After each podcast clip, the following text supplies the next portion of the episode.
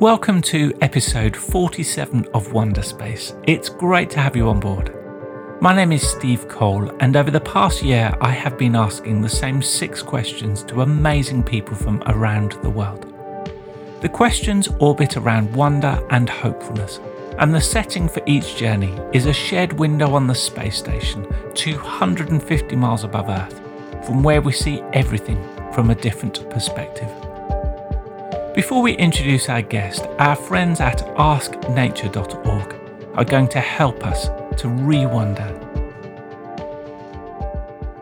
What gives the hummingbird its hum? It's not in how it sings, it's all in the wings. Most birds flap vertically, with the downstroke creating a pressure wave in the air that we hear as a whoosh.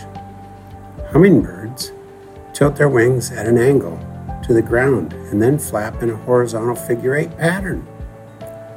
This pushes air down during both parts of each stroke, allowing for dexterous flight maneuvering and creating two pressure waves that interact and produce the characteristic harmonics that give these birds their musical English name. The hummingbird, what a fascinating creature! Our orbit this week will take us over the UK and Scandinavia. And to experience these views with us in this ultimate window seat, we welcome Tina Wetschi. Tina is a cultural strategist and creative director and is the co founder at Kelechi, which is a co learning and research space for independent fashion creatives.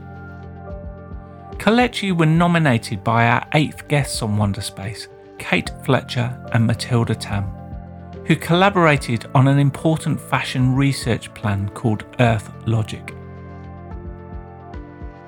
With a panoramic view of Earth, I start by asking Tina if we could do a fly past on any part of the world that is significant to you, which place, city, or country would it be and why?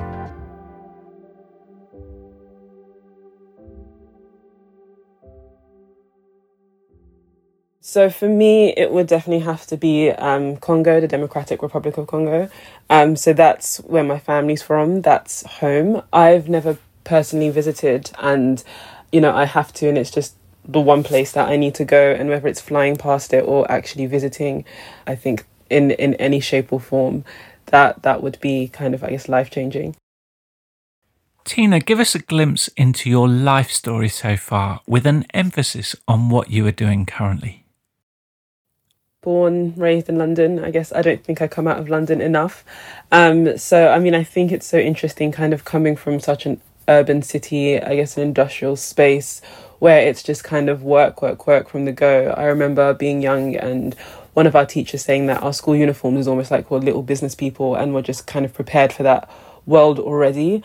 Um, and yeah, so my, my parents migrated here from Congo, so um, they they came here. Um, I studied um, in London as well. So I studied history and politics, and then I did a master's in culture criticism curation. And that's where I was kind of really rooted into kind of history, politics, and all of these kind of ideologies, um, theories, and things like that. And then thinking about how do we kind of show that to people? How do we create different ways for people to understand new ideas or to kind of see a reflection of the position that we're in? And I think from being someone who's always been in this one space, you always just have to use your imagination of what else can it look like. Um, and going on to Kelechi. So Kelechi is a fashion research um, agency and collective. So we're all about kind of using collaboration and community in order to kind of think about how can we innovate the fashion space? How can it be kind of independent facing? How can it be people, planet and earth facing? Um, and those ideas Kelechi kind of started whilst I was studying, and uh, it's interesting because it's kind of an intersection of both of my interests from thinking about society and the world, and then also fashion. Fashion is is such a great space because it is culture. Like it has the frivolousness and the art of just kind of you see it and you embrace it and it means so much to you in terms of your identity and and everything but then equally it's so reflective of us as people and reflective of culture reflective of what our society looks like now and I think being able to talk about all of the different things in the world, how how how we live in the world through fashion is is such an interesting thing. Um, And Kelechi really is just about thinking about how we can reposition the industry specifically. So it is kind of looking about fashion because it is such a broken industry and in how it works. You know, there's so much hierarchy, there's so much kind of old systems, but then equally there's just not enough research. Um, it's it's so rooted in kind of colonialism as well, in terms of materials, in terms of um, how we think about how we're sourcing our relationship with the Western world and the global South. So there's just so much discussion and conversation, so many things that are rooted in in how we've come to the society that we are now. Um, and there's so much to deconstruct from it, and it's it's what Kelechi is trying to do in terms of doing that extensive research to think about how we're in the place that we are now, but then how we can move and shift it, um, and then working with people who are. Um, doing that within their own practice. So just independent people who have kind of formulated their own craft, whether that comes from their studies, whether that comes from their heritage, their background, or they've just kind of done it themselves. And it's really about kind of coming together and thinking about how we can reposition the industry in that sense. Um, so that's kind of a lot about my work now. And then I guess just my wider work is still rooted in fashion in terms of PR, so working with different brands and campaigns. So I'm just still on a journey of learning to be able to understand how we can remodel, how we can shift, how we can, I guess, reimagine our world and our space.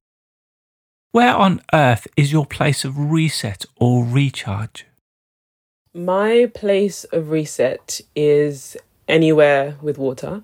Um, specifically now, I would just say kind of like the Docklands, the River Thames, because that's where I live.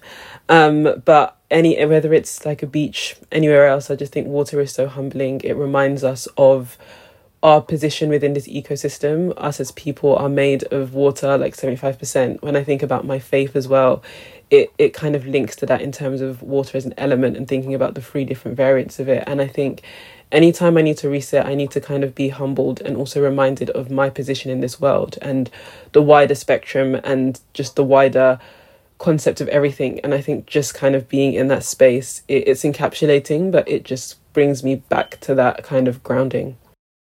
What wonder of the natural world excites you the most? The wonder of the natural world that excites me the most uh, would be Victoria Falls.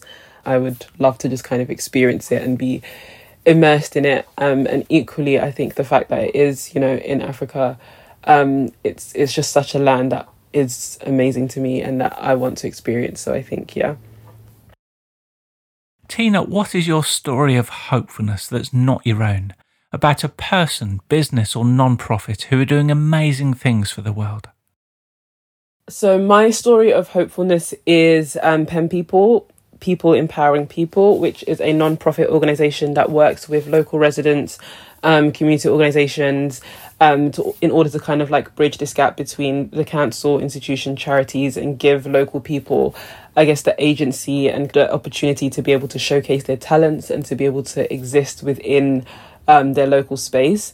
Um, so we Kelechi, we met Nicholas um, last year. So we were we were t- told to speak to him because he was someone who was driving change within the area. So we're rooted in Southwark as well, and you know he's really working on a level with with the council which is a space that not a lot of people want to go into. Not a lot of people are represented in terms of thinking about black people are being a voice for us within these councils within you know council meetings and discussions and government and where spending and funding goes. Um, and he's really kind of spearheading Southwark as an agenda young people within um, Southwark especially um, to be able to have that ability to take space and to have space um, within all the regeneration that is happening and all of the changes. So, you know, arts and culture wants to be at the forefront of a lot of um, boroughs that have been neglected for a long time. And pen people are really about kind of giving young people especially um, agency and not just young people just local people who have the ability to to do so much but uh, don't have that recognition. So they do this they give a platform they have um, some studio spaces in in Old Kent Road where they can give people kind of like training and they give people the ability to start their practice or what they need to do. There's there, there shouldn't really be an issue where you know people should have to move out we should be able to kind of have the agency and the ability to do what we do in terms of arts or culture or whatever within our areas um so in order to just kind of bring local wealth into Southwark and give people agency to be able to tap into the wealth within their own community and then to be able to be the faces of that. Um, Pen people are doing that, and that's something that is so powerful and so important, and I think all of us should be um, supporting. Finally, as we prepare to re enter, what insight, wisdom, or question would you like to share with us? Someone said this to me last year, and they literally just said, hold your space, which it doesn't mean much when you kind of say it, but when I kind of like, I guess, unraveled it, it was really just about kind of whatever you believe in, that's what you need to seek, and that's the only thing that you need to seek. And it's as simple as that in a sense of there's it doesn't have to be so complicated and I think I'm someone who overthinks and sometimes wants to tap into many different things at the same time. Um, but you realize that whatever you're doing is always rooted in one thing. And whether that's something that's spiritual, whether that's something that's just something that you believe in or that you're passionate about, um, it always is just one thing. And I think it's about identifying that and then seeking that as a thing. And being able to hold your space is such an important thing to do because that everyone has a, a place to be and it kind of goes back to what I was saying about humbling myself and being positioned somewhere in the world. And it's like if every single person has that responsibility of whatever that they're doing and they're constantly doing it, then we work in unison and that's what it's all about. More information and links to the work of Kelechi, together with links to the previous 47 Wonder Space episodes, can be found at ourwonder.space. I want to thank Tina for joining us on this Wonder Space, and I hope you can join us next week for more wonders and stories of hopefulness.